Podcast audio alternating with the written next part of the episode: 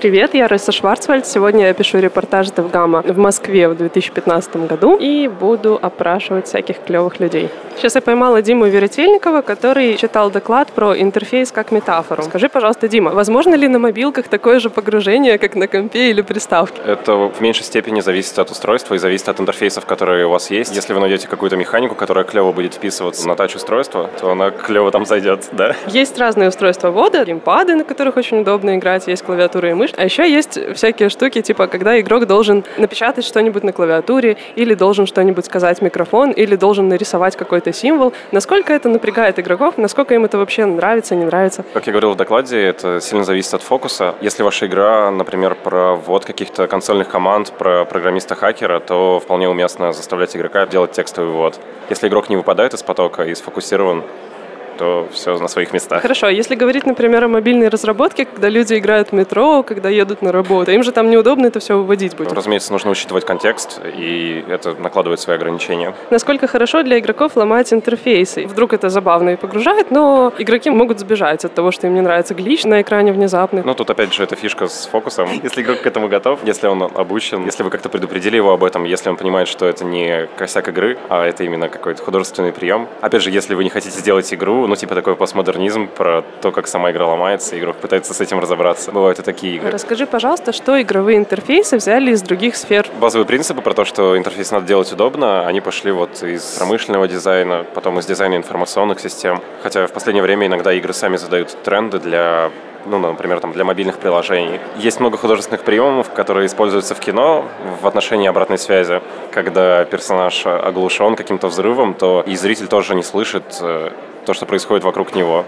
Или когда он ослеплен, или там игра на контрастах какая-то, когда из темноты сразу появляется яркая картинка, и наши глаза к этому не адаптированы, и тоже мы чувствуем эту боль. Ну, из театра вся вот эта драматургия. Это Дыбовского надо послушать. Сейчас я передаю слово Богдану. Да, Богдан внезапно стал тоже репортером. Вот. И сейчас рядом с нами сидит Амика Чан, известная вам наверняка по своим косплеям. И мы хотим немножко с ней поговорить, поскольку Empathy Box тоже освещает культуру геймдева. Мы считаем, что косплей является одной из частей этой культуры. Ты начинала с того, что Наканумба вела рубрику по крафтингу различных вещей, которые присутствовали в играх. То есть это были какие-то артефакты. Да. Расскажи, пожалуйста. А, ну как, на самом деле косплеем-то я занялась раньше. Чисто для себя увидела, что есть такая культура. И это началось намного раньше того, как люди начали в целом косплеить игры. То есть до этого это обычно было аниме. А расскажи, вот как ты вела рубрику на Канобу? А, меня попросили вести интересную какую-нибудь рубрику. Тогда вообще много было пользовательского контента на Канобу. И остановились на том, что я умею делать. Немножко крафтить.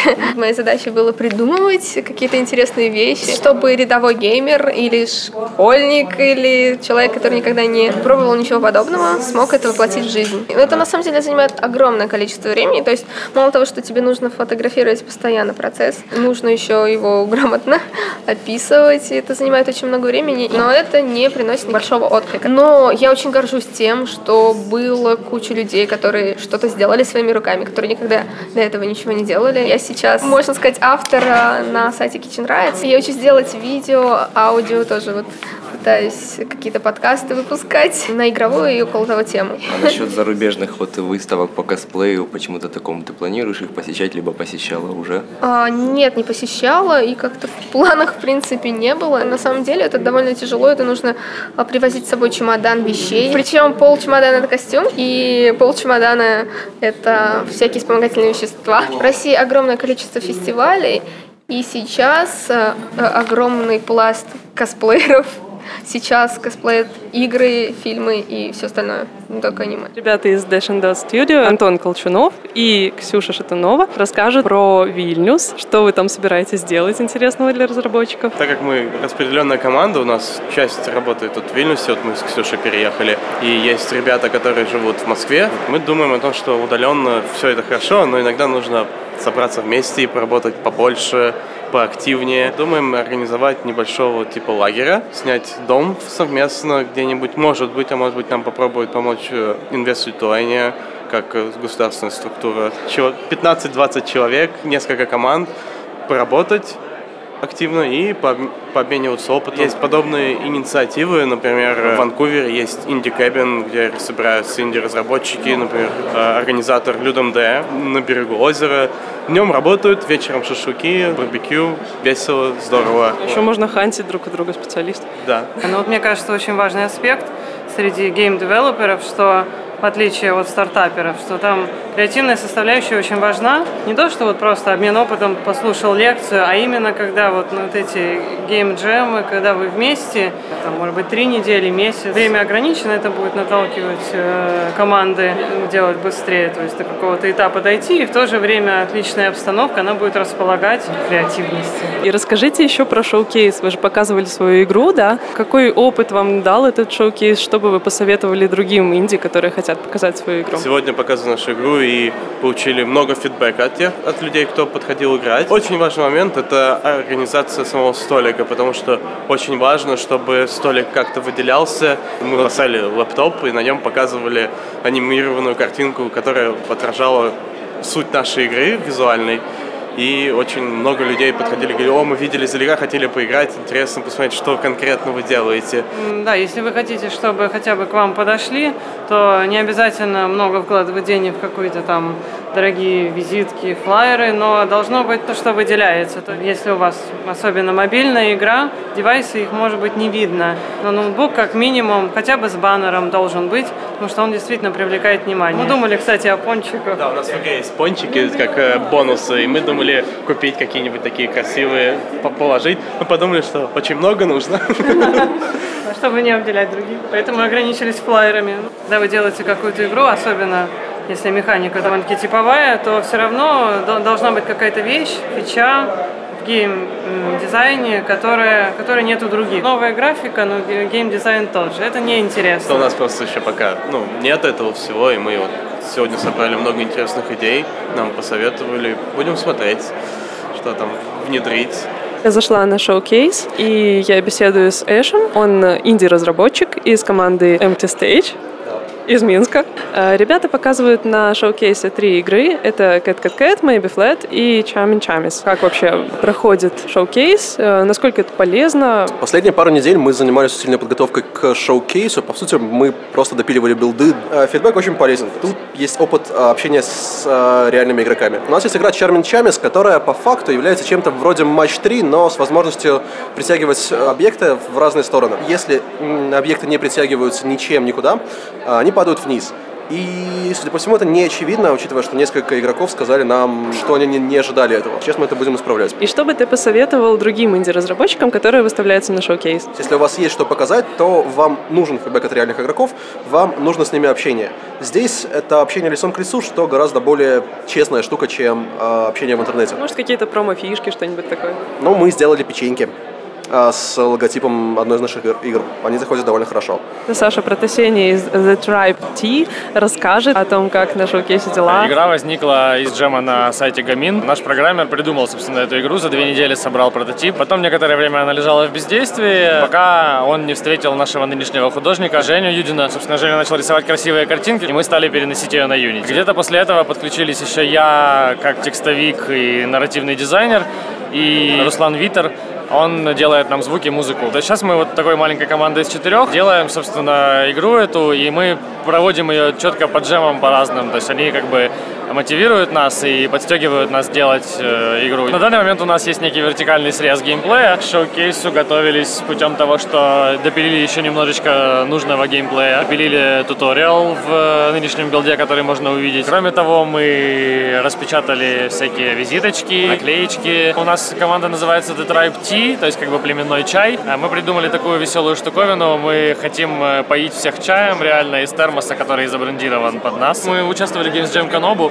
И ребята, которые делают геймплей, обратили на нас внимание и позвали нас сюда. Самое важное, что здесь есть, это не попасть сюда, в смысле, чтобы вас заметили и сюда позвали. Самое главное, это здесь потом провести продуктивные три часа за, собственно, показыванием игры. Верьте в свою игру, сделайте ее такой, чтобы вам самому было весело ее показывать, и чтобы вы с удовольствием три часа подряд одно и то же рассказывали двадцати, тридцати, пятидесяти человекам. Нам предложили немножечко доработать игру. и добавить нашему племени эволюцию. Естественно, это будет очень круто, но я не уверен, что мы в ближайшее время, скажем так, это сделаем. Ну, вполне себе идея для клонов игры. Да, пожалуйста, сделайте нашу игру в другом сеттинге, мы будем рады посмотреть. Вот. Если вы еще скажете, что вы это сделали, нашу игру, будет вообще супер. Нет, ну нет. Поймала Дениса Новикова из Bread Team, которые делают игру про овец. Всем привет. Фидбэк на самом деле довольно разный. Мы игру показываем уже на втором шоу-кейсе. Первый э, проходил в Минске. Он, э, тогда у нас была на руках э, сырая версия, которую мы сделали, там, я не помню, что-то в районе четырех дней. Самый позитивный фидбэк – это реакция людей. У нас не так много случается ивентов в игре, да? Она у нас математический пазл, по сути. Решать в, в конечном итоге головоломки будут все.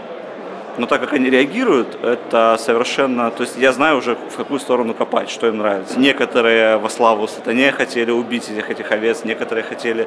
Вот я сейчас пожертвую этой овцой, но зато на том острове все спасутся. А некоторые хотели просто узнать историю. Для меня, лично как для художника, именно эмоциональное восприятие моего визуала ценно. И что бы ты посоветовал другим инди, которые хотят выставляться на шоу-кейс? Делать оригинальные игры и не бояться этого делать, потому что, к сожалению, люди идут по более-менее протоптанной дороге. Думают шаблонами, они думают, что если все сделали э, вот так, и я сделаю так же, как они, то у меня будет такая же история успеха. А сейчас про шоу-кейс расскажет Маша Кравцова из MessageQuest. В этот раз было очень интересно, при том, что у нас очень длинная демка, где-то двадцать минут. Нас удивило, сколько из тех, кто играл, доходили демку до конца. Неожиданно для нас и приятно. Плюс мы получили, конечно, очень много фидбэков. Когда набирается какая-то критическая масса, например, жалоб на какие-то элементы интерфейса, мы уже не можем это игнорировать.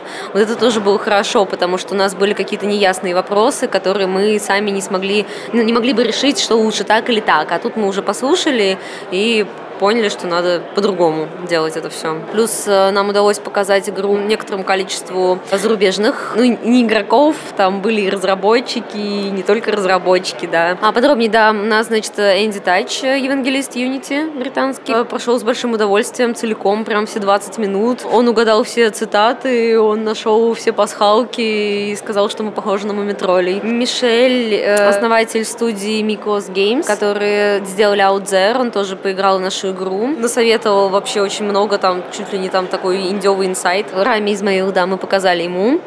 Вот, тоже собрали от него. Он так хорошо почехвостил, не стесняясь, высказал все, что думает о наших баблах, о том, как ему не нравится на них кликать. Может, ты посоветуешь какие-нибудь фишки для инди, которые хотят выставляться на шоу-кейсе, чтобы привлечь иностранных гостей в том числе? Ну, во-первых, локализация. Мерч у нас в этом году были наклеечки, они разлетелись тоже в легкую. Они не очень дорогие, то есть если у вас нет особого сильного бюджета на мерч, наклеечки дешевле, чем магнитики, нам, в общем, понравилось это все. Очень хороший доклад у Лерики советую о том, как выставляться. Она советует очень много практических фишек, вроде там цвета скатерти, там горшок поставить, шарики привязать, стоять нескольким людям желательно, и хорошо иметь свою фототехнику, своего фотографа или там, ну, что-то, на что можно записывать фидбэк, потому что играют совершенно по-разному. Я бы, знаете, посоветовала, на самом деле, фильтровать фидбэк в том плане, что когда люди играют, видно, кто целевая аудитория, кто не целевая аудитория с первых же секунд. Кто готов погружаться даже в, вот, в толпе, и тех, кто упорно игнорирует любые попытки игры как-то себя, ну, не знаю, рассказать. Когда фидбэк дает разработчик игры Out There, который мне дико нравится геймдизайн, дико нравится подача истории, которую я считаю очень хорошей игрой, я, конечно же, прислушаюсь к его фидбэку, чтобы он не сказал. Если он мне скажет, это плохо кликать на бабы, я, скорее всего, поставлю это в свой to-do-лист. Если это скажет э, юноша моего возраста, ноунейм, который только что пришел и поиграл в мою игру пять минут, дальше не смог, ничего не прочитал, то я подумаю, блин, да он же и не купит мою игру, когда она выйдет, зачем мне его слушать? DevGAMM закончился, было очень много здоровских игр на шоу-кейсе, доклады в этот раз были тоже интересные. В следующий раз увидимся на DevGAMM в Гамбурге десятого-одиннадцатого сентября. Спокойной ночи, малыши!